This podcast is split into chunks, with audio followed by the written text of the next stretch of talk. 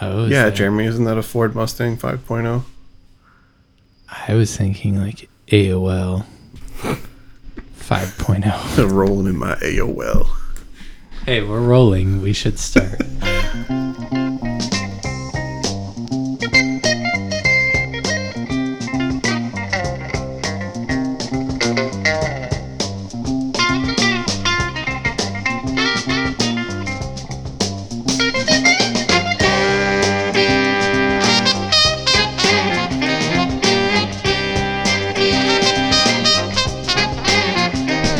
Welcome to I'd Buy That for a Dollar, a podcast about inexpensive and underappreciated records that are waiting to be rediscovered.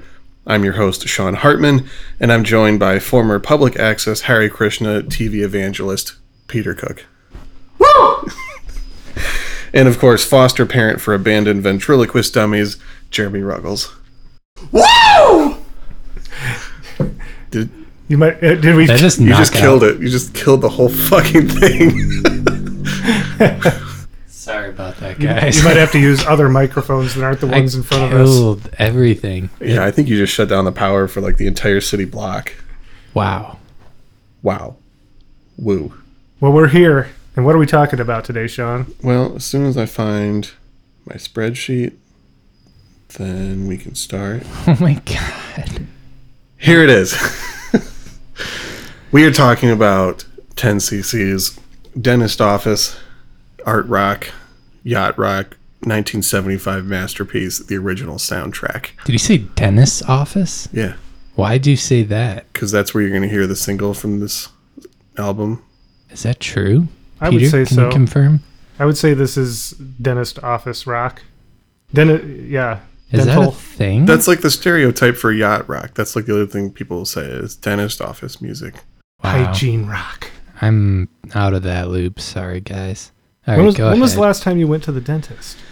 The harsh truth. Two years ago, Damn. before I lost my Medicaid. Now I can't afford to go. Damn. I mean, it's been like, I don't know, 12 or 13 years for me, so whatever.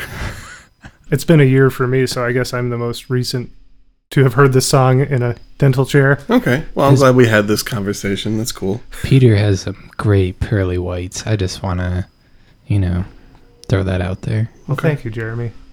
Confirmed best teeth on this podcast. True. So, Peter, I know you're a fan of this album and this band, right? Yeah, it, uh, going back to when we were working at Corner Record Shop in Kalamazoo together, did I introduce you to I'm Not in Love? I think so. I, I kind of had an interesting approach to record collecting and, and music research where growing up I didn't listen to the radio a lot and both my parents had kind of specific music tastes. So there's a lot of things that I feel like everyone experienced growing up or just heard in passing that I was oblivious to. So there's been a lot of times where I'll buy a record and be listening to it and like, oh, I love this song. And someone will be like, you've never heard this before? Like, this was a huge hit. It was number one for a year or something. And I don't know, it's just been fun to uh, approach record collecting with that kind of innocence at times. But so, yeah, I wasn't familiar with that song before hearing it. And I don't know if I listened to the album first or if you just kind of recommended it to me or what. But It may have actually been when we were going through trying to figure out what all the unknown to us titles were, and we found that Godley and Creme album, and uh, then realized they were from 10cc, and I- I may have said, "Oh, they did I'm Not in Love," and then showed that to you. that sounds exactly right. Yeah. Yeah, we found Godley and Creme's Freeze Frame, which I highly recommend that record. I don't know if it's worth five dollars or not, so we may not be allowed to do a full episode on it. But yeah, we found this album with this weird kind of artwork on it, and we're like, "What does this sound like?" And put it on, and we're totally blown away. And then yeah, you realize the 10cc connection, Yeah, and, and the, then I thought, well, I've seen 10cc around a ton and just never gave them the time of day, so maybe it's time to check them out. And I I've think a a, big fan ever since. I think a lot of their albums you can find for a pretty an inexpensive cost, right? Or am I mistaken by that? Yeah, this is the easiest one to find because it has their biggest hit. There's only four records that I stand behind in the 10cc catalog. We can get into that more later. And you can find them all for cheap. I've found all of these in bargain bids at times. When I first started collecting, it took me the longest to find their first self titled album. because it was a bigger hit in the UK than it was the States. But since then, I've seen it pop up for cheap occasionally. I'm sure Deceptive Bends you can get for a pretty cheap penny because it has the things we do for love on it. Yeah, the later stuff after Godley and Creme left is a lot cheaper and also not as good. Yeah. So, Jeremy, what what's your relationship with 10cc? I think you mentioned before that you're not convinced that you actually like this record. Had you heard any 10cc material before this? I'm going to tell you the entirety of my experience with 10cc before this. I was visiting my father at his house and he was watching I want to say the movie Step Brothers, but it might have just been some other trash movie and there was a song in it that he liked and he's like, "Can you look up in your internet device what song that was?" And I I actually went and got that sound clip from my dad. That was my dad right there that I just played for you. Yeah, I can confirm that. And I looked it up and it was a band called 10cc and I uh-huh. was like that was 10cc and he's like, "Oh, And that was the extent of your experience with 10cc up until Sean said this was his selection. Correct. And Cool. I very briefly read the Wikipedia about them at that time and was grossed out with their name and then just wanted nothing to do with it. And yesterday I listened to this album and have so many mixed feelings in me right now. the production is super interesting hmm and the songwriting arrangements are super interesting also and i also feel like they are the reason ween exists and i don't like them because of it So, so this may be the first album we've profiled in the show where not all three of us are fully on board. We needed that to happen. i'm like halfway on board at best Yeah, and every time I hear the word Paris in this, I just get angrier and I'm less on board. that's fair. I had a feeling that this would be the the divisive record when you chose this. I, I knew that you and I would like it, Yeah, but I, I this band I really can't fault people for not liking them. definitely. Even though I like them, there are a number of musicians that I'm into where I feel that way. But in particular, 10cc are just they have a lot of shtick going on in their sound uh, that I don't know that everyone can really vibe on that. Well, before we keep talking about the music while leaving people in the dark, let's go ahead and play the first single released off this album, which has plenty of shtick for everyone, and that would be "Life Is a Minestrone."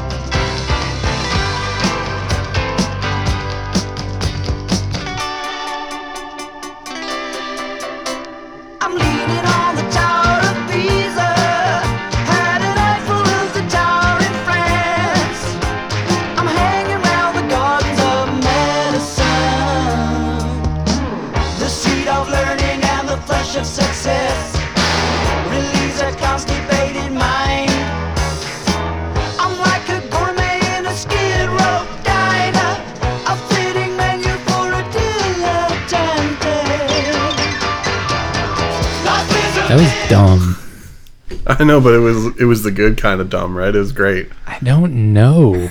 like it's the production is brilliant, straight up. Definitely. Love the production.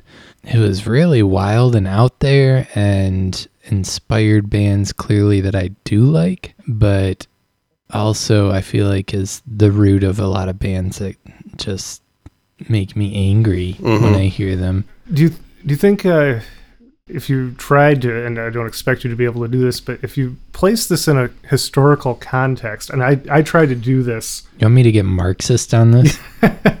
yes, when I thought about you know I think that 10cc started in the early 70s is when they themselves when they got together. I know Graham Gouldman had been writing songs for bands, which I'm sure we'll talk about later. Yeah. but if I think about artists, th- there's kind of a cornucopia of sounds going on. If I had to try to compare them to contemporaries of theirs or people that were a few years ahead of them, the three artists that I was thinking of were Sparks, hmm. Todd Rundgren, and Steely Dan.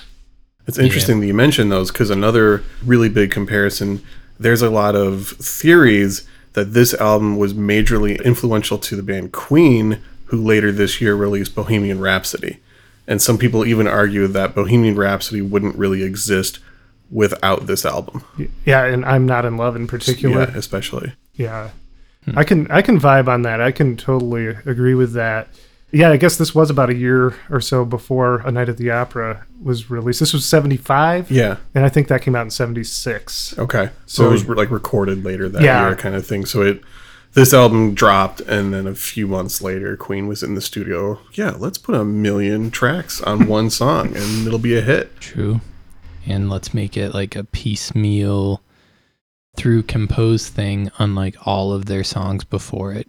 Like clearly something knocked them out of the their formulaic route. hmm And also Bohemian Rhapsody has a lot of kind of dumb elements to it, but I don't think people think about that as much anymore because it's such an iconic song and everyone's like, "Oh, this is a masterpiece." But Yeah. there's a lot of dumb elements to it. True. Yeah, operatic Mhm. sections. I'm so, impressed that um, none, neither of you did. I wanted to sing some dumb stuff from it. I didn't, and I'm glad you guys didn't either. Yeah, there's no need for that. So I appreciate you guys. Just wanted to say that out loud. Aw. I'm glad to hear it. Um, oh, did I interrupt? Sorry, Sean. back to the decisiveness of this record i i have picked up on that. I've, I've been championing this band for years and recommending it to a lot of people and it's just a total crapshoot of whether people are going to like it. I've had people that i would have bet plenty of money that they would have loved it just been like this sucks. Why did you make me listen to this? And then other people are like i love it. New favorite band. And you know it's all over the place personally i don't often like music that's jokey and humorous. I don't like most of the frank zappa stuff with vocals. I don't listen to ween either but 10cc just does it for me and i don't know. I don't know why. You're i mean a i kind of know why sociopath. but yeah, Yeah. that must be it. Well, I was, especially as a teenager, a big Ween fan, and I think what really drew me to them and this, yeah, I I do sometimes enjoy humor, particularly when I was younger, but the particularly the before he variety. became more world weary Grown out of humor. yeah all humor is dead for peter cook now it's very true. You can tell by my demeanor on this podcast. Pure history for him now. Uh, more so, though, what attracts me to bands such as 10cc, Queen, Ween is versatility, variety. The fact that it almost sounds like a compilation.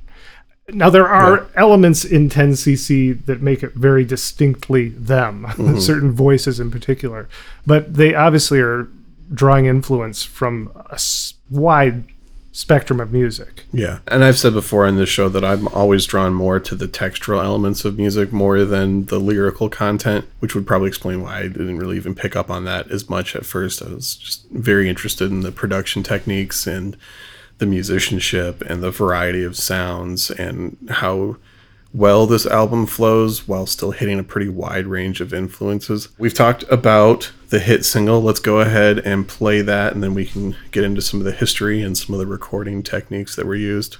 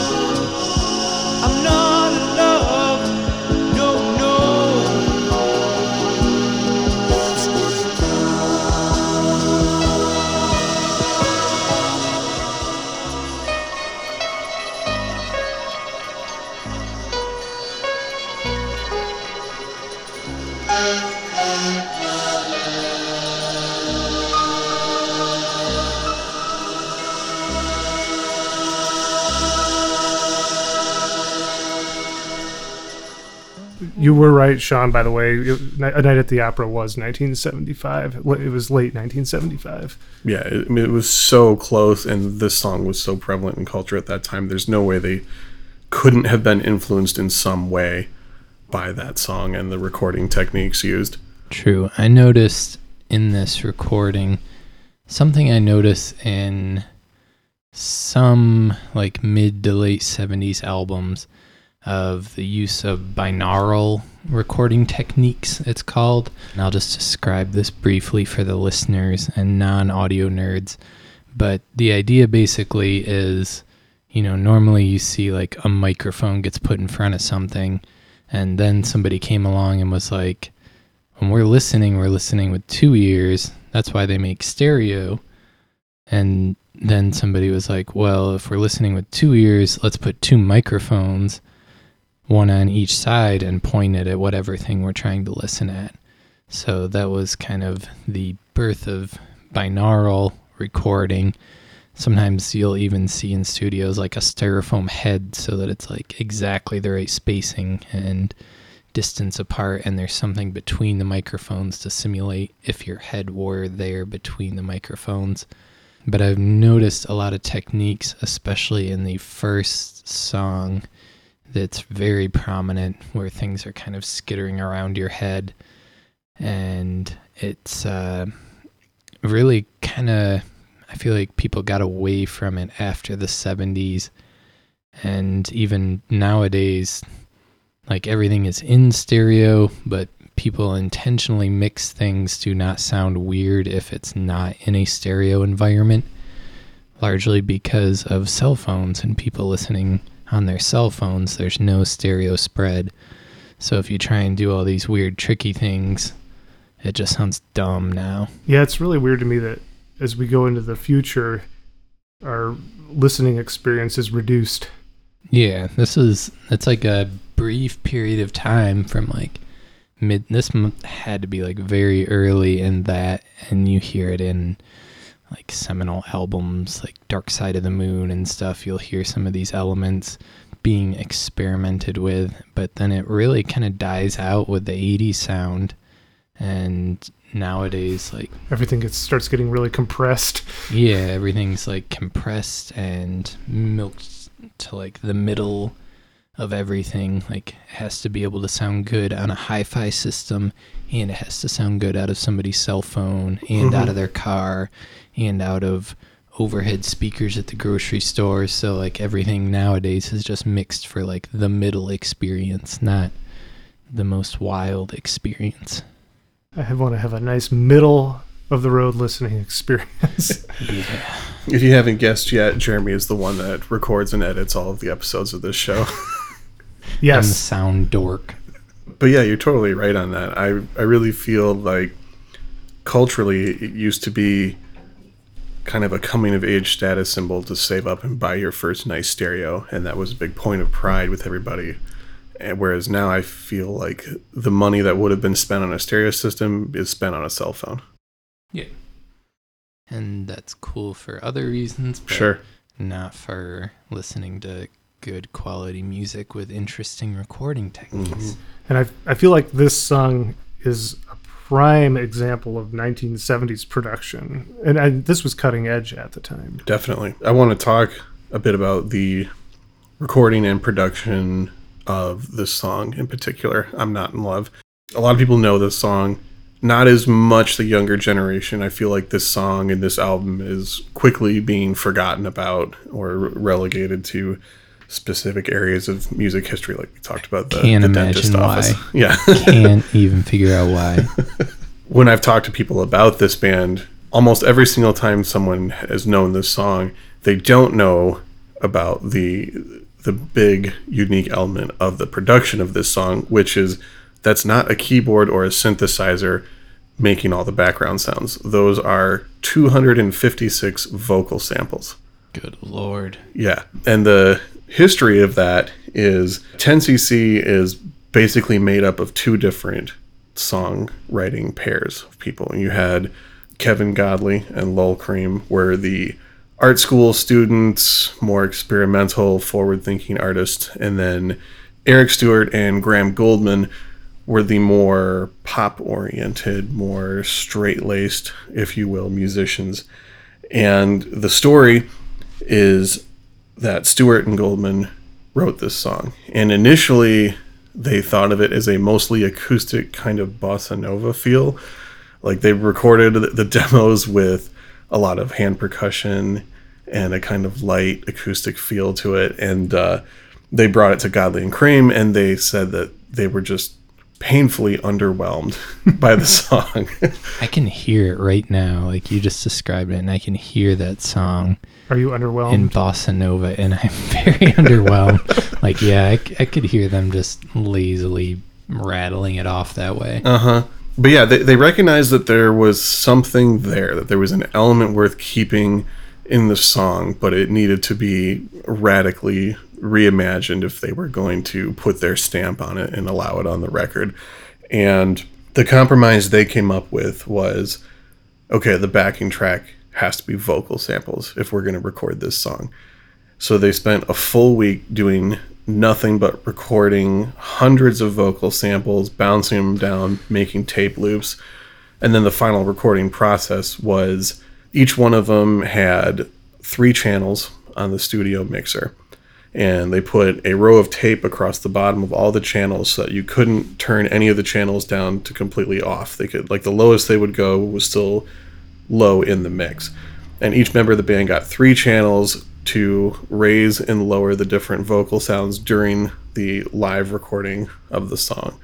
So they play back the other instruments, and all of them faded up and down the different notes and vocal loops that were going on to fit with the song, which is why it has this flowing kind of feel to it, a very watery vibe going on. And if you listen to it really loud on a nice system, there's tons of vocal harmonics going on and weird harmonies and sounds and everything blends together in a really interesting way. yeah, this was the days when the mix down had to be done all hands on deck, especially with a big song with a lot of tracks like this. Definitely. If the volume of a track changed in the middle of the song, you had to sit there and make that change while it was being cut to the master tape. Something that I've never been 100% clear on, Sean, and you can probably answer this for me. Obviously, yeah, I, I know that there's the kind of ongoing uh, throughout the whole track of all the voices.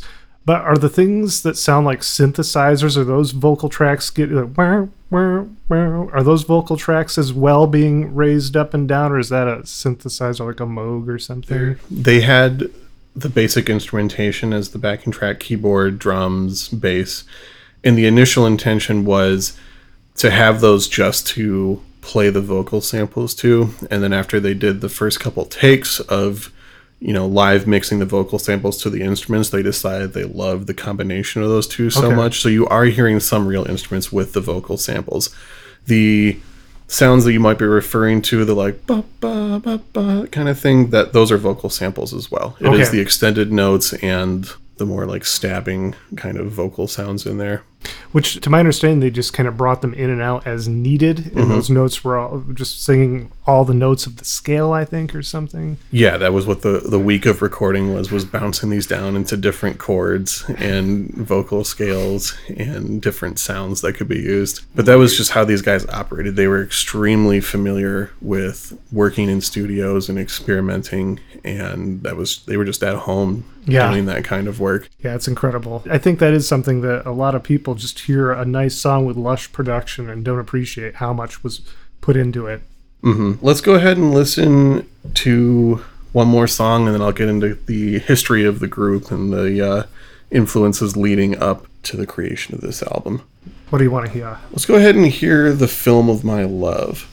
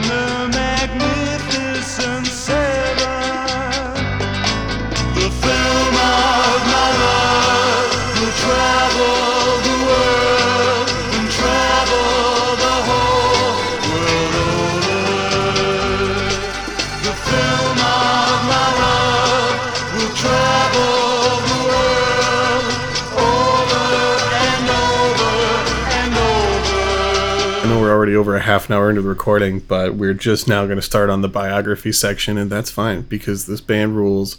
This album's a masterpiece, and Jeremy, you can just shut the fuck up. I have a question for you, Peter. True or false? Did that sound like a bunch of theater kids trying to make rock music? I think it sounded like a band influenced by the Bonzo Dog Doodah Band, of course. which were a bunch of theater kids trying. Like I said, the band was kind of made up of two different songwriting pairs. Godley and Creme were childhood friends and both went to art school and college together, which makes a lot of sense. They were also big Frank Zappa fans, which I'm sure also makes a lot of sense for this. Especially their early songs are much more doo-wop influenced, and you can really tell the Mothers of Invention influence going on there. you know what their big number is on this album, Jeremy? No. Your favorite song, "One Night in Paris," Oh, the opening cut. I'm sorry, Sean. I know. Yeah, and I, I think it was uh, Graham Gouldman met Godley and Creme in in college as well, and then they were involved in a handful of different recording projects. They were both in the music. All four of them were in the music industry at the same time and crossed paths many times as they were coming up. I I don't mean to interject here, Sean, but did do you have a, a list of any of the songs that Graham Gouldman wrote? That's my very next note. Because I didn't know until today that he wrote uh, Herman's Hermit's "No Milk Today." yeah. which is one of my favorite Herman's he Hermit songs. had quickly become one of the most in-demand songwriters on the pop circuit at that point. Yeah, he wrote that song. He wrote Yardbirds for Your Love. Yeah, and he also wrote the Hollies Bus Stop. plus Yeah. many many other huge hit songs. like, big time. Yeah, Eric Stewart was also a member of Wayne Fontana and the Mindbenders, which I did not realize as well. It's another band you can find pretty easily, especially the 45s. And in 1965, the lead singer Wayne left the group, and Eric became the lead singer.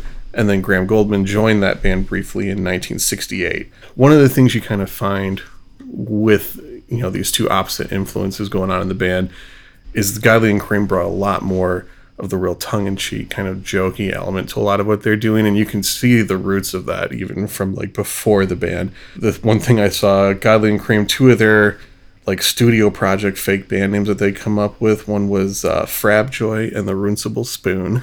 Released like one single under that name and another project was called the Yellow Bellow Room Boom. Ugh. Yeah. Jeremy loves these guys. But none of the names as bad as 10cc. Yeah, we'll get to that later. Um, another thing that makes a lot of sense for the recording techniques and the song styling is all four of the members found themselves working together in 1969. They were full time for a few months at a place called Strawberry Studios, which became central recording studio for a label called Super K Productions, which was owned by Buddha Records and put out a lot of the bubblegum pop bands of the day, Ohio Express, Crazy Elephant. Artists was like on that. label. Yeah, definitely. Not bubblegum pop artist, but you know, No. slightly related to the scene. The guys that would become 10cc became the house band and apparently did all of the instrumentation and often vocals for a lot of the hits from that album in that time period.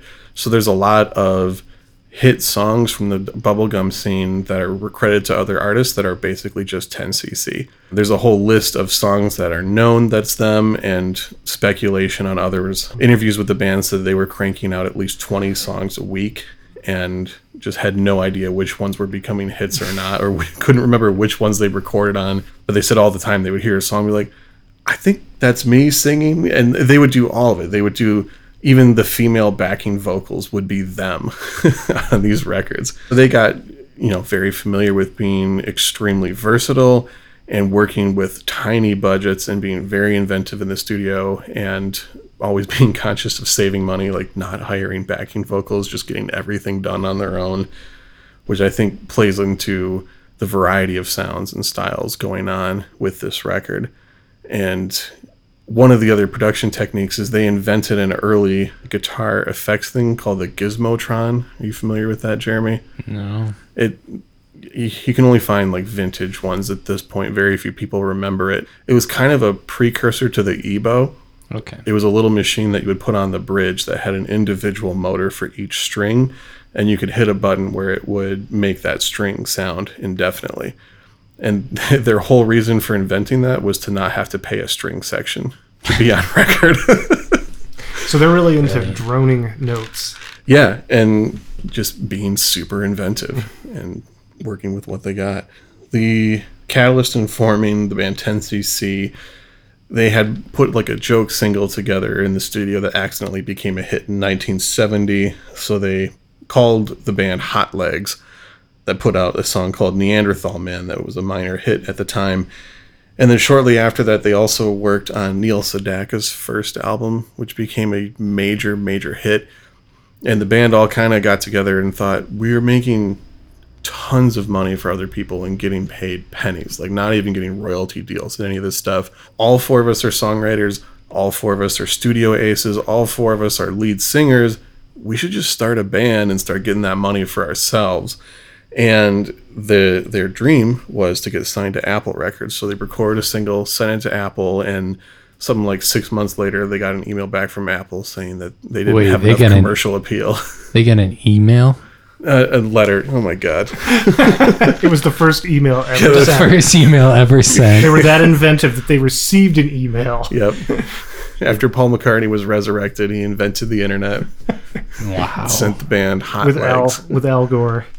Wow. Yeah, we're rewriting history here. Oh my God. I'd buy that for a dollar, but yeah. So they said that it didn't have enough commercial. Yeah, they weren't- Apple Apple Records, the most commercial label of all time, decided that 10cc just didn't have what it took. They probably Googled their Oh uh, my god. ridiculous band names and singles beforehand and were like, no, you guys are weirdos. We know. We know you're sex criminals. Reportedly, the only music producer they could think of that was crazy enough to put out their music was a guy named Jonathan King who owned a label called UK Records. And he heard their music and instantly loved it, signed them, put out their first record, which is their self titled album, It came out in 1972. Uh, and that was based on the single that they sent him called Donna, which is an extremely Frank Zappa influenced song. And Are we? I love it. I, is that one like Frank Zappa in the greasy doo wop type of way? Totally, Yeah, like- I remember that song. Ruben and the Jets era kind of thing, the real doo wop influenced. There's two different stories of how they got the band name 10cc. The most famous story is that it is slightly more than the average amount of the male ejaculate, meaning that the band was uh, more potent than the average band. You can hear that in their music. By one cc. Even members of the band argue whether that is true or not. Apparently, the unfortunately named Lowell Creme maintains that that is definitely the reason they got their band name. His name is Lol LOL Creme, Yeah, right? that's his, that's his name. Wow.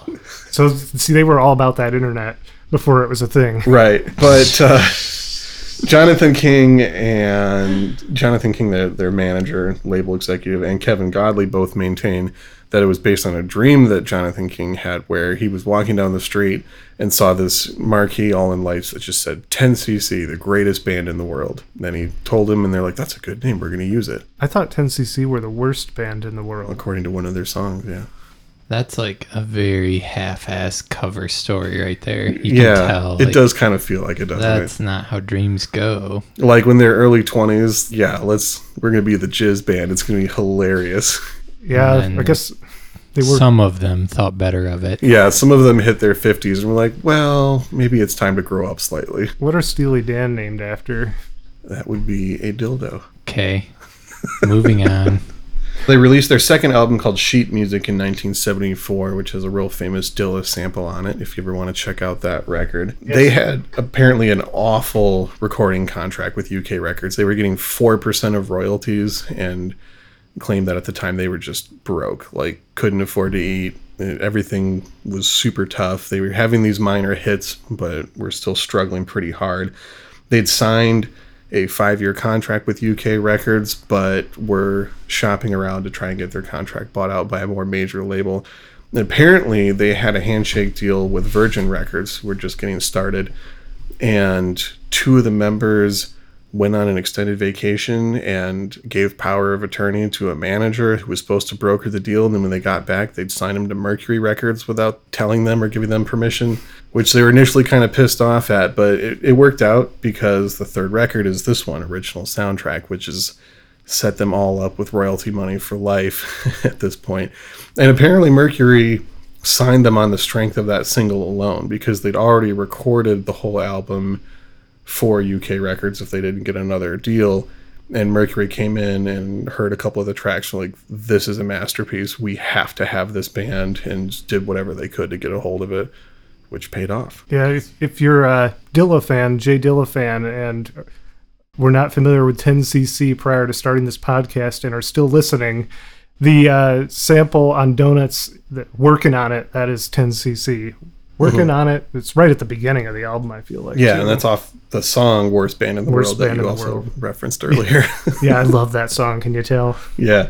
This album made them tons of money. They were on top of the world. This was a number one hit for many weeks, and they only put out one more album as a four piece after that. In 1976, they did an album called How Dare You. And right after that album was recorded, Godley and Creme left the band. And the reasoning was that they felt that the other two guys were just becoming too soft, too stale, too predictable with their songs. And the other interesting thing is during the recording of the fourth album, Godley and Creme had started working on their first duo record under just the name Godley and Creme was an album called Consequence, which ended up being a triple LP rock album about nature becoming sentient and destroying humanity, which featured Sarah Vaughan on vocals and uh, the comedian Peter Cook Yeah, the other Peter narrating the Cook. whole thing. And apparently, Stewart and Gouldman were just so against the idea of anybody in the band having a side project that they forced them to make a decision. Like, you either get to record that or you stay in the band. And Godley and Creme were already a little fed up with the direction, so they just took off at the height of the career and their money making and just recorded a series of much less successful but much more artistically interesting albums after that. And then interestingly enough completely reinvented themselves in the mid 80s as some of the most go-to visual art and music video producers. As music videos were just starting to become a thing they were the most in demand production team for doing that. They worked with tons of big name artists. They did What's uh, like one I've seen? they they did the Rockit music video for herbie hancock Haven't seen it. Okay. They did uh, Uh, when we were Fab by George Harrison. Haven't seen it. They did it. some early Paul McCartney videos. Haven't seen any of those. I'm assuming. Maybe. Okay. I don't. Peter Gabriel. Oh, I've seen that. Yeah. Did, Which they one? Didn't, they didn't do Sledgehammer, did they? They did not do Sledgehammer. They did the other one. Oh, haven't seen it then. Okay. I know that people remember them by their name for a song called "Crying." Yeah. Cry. Cry, yes, it's Yeah. "Cry." That's that's you that was that their- video, Jeremy? No. Did they do the one uh, No. where the hand's drawing itself? No. I don't know. Take on me. Aha, Maybe. Did they? Yeah. I don't know. It's possible. aha, or Norwegian. That's all I know about them. Oh. I don't know how that would have affected whether or not Godley and Creme did the video. I think the singer's name is Morten Harket. I know nothing more about Aha. And they were best friends with Godley and Creme. Stewart and Gouldman were unsure how to keep going after Godley and Creme left. Apparently, at one point, they considered changing the band name to 5cc. Is that members had left? you're pulling our leg, right? No, they literally considered that Is- and uh, decided to keep the already perfect band name 10cc and keep going with that. They they did have a few more hits after that. One of the bigger ones was uh, Dreadlock Holiday. yeah, Terrible song. yeah, not so great. I I'll admit I kind of have a soft spot for the things we do for love. I do like that song. Very, Is that post them leaving? Yeah. yeah, it's Oh, right. that's after. like the only song of theirs I'd heard that I didn't even know I had heard. Yeah, yeah, and if you listen to those albums, they're it's it's interesting. Like going back to what we talked about, how when they first wrote "I'm Not in Love," the other two guys thought there was something there, but it wasn't quite right. That's how I feel about all the 10cc stuff after they left. The songs are still good, and there's still a lot of interesting elements because these are amazing songwriters and very talented musicians, but they just were lacking a little bit of that creative spark that the other two guys had. So a lot of these songs could have been a lot more interesting if the band had stayed together. Yeah, I think those. I know they were two teams, but those the four personalities really just blended into something unique that was definitely missing when the other the, the other two the two guys took off. And you would rate Godley and Creme's post 10cc stuff higher than the uh, Gouldman and Stewart material as 10cc. After. Definitely. I mean, I don't own any of the post Godley and Creme 10cc records. There's elements that are good, but I don't really want to listen to an album all the way through of that stuff. And I, some of the Godley and Creme stuff, I honestly like more than 10cc. It's different, and I think 10cc benefited a lot from having those opposite perspectives and the final product of these different perspectives and the songwriting process created this really cool blend of quirky weirdness and pop sensibility that was lacking in the Godley and Creme era stuff that was, you know, in some ways suffered from a lack of editing, but did create some really amazing experimental stuff. Well, should we listen to the Godley and Creme opening song on this record? Absolutely. Jeremy's number one favorite, One Night in Paris. Let's hear some of that three part masterpiece.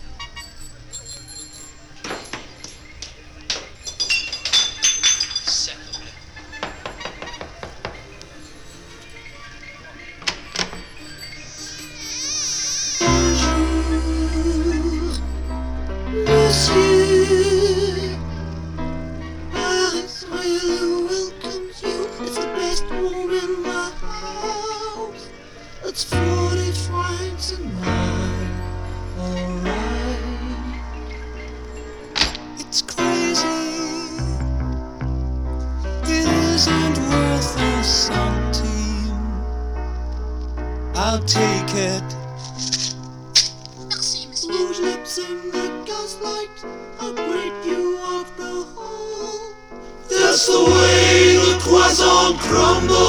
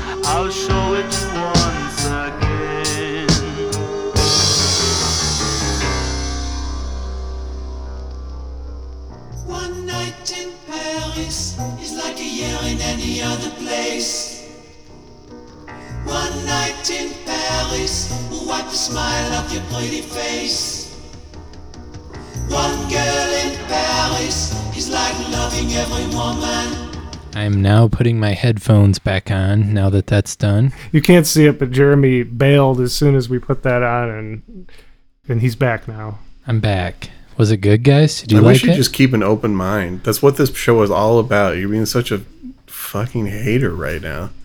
True. So I have a theory of why you can find this record everywhere because it's obviously great, and if anybody would listen to it with an open mind, it would be their new favorite album. But "I'm Not in Love" is a little different than most of the other songs on this album, as we've heard from the clips. Because it's the only good one. Some may say. I can just imagine so many people buying this record because they like that song and then dropping the needle on one night in Paris and just bailing before all eight minutes of that song has Yeah. even happened yet. My copy of this album is plays clean except for I'm Not in Love. Clearly, the former owner just played that song exclusively. I'm sure there's a lot of copies of this record that are exactly like that.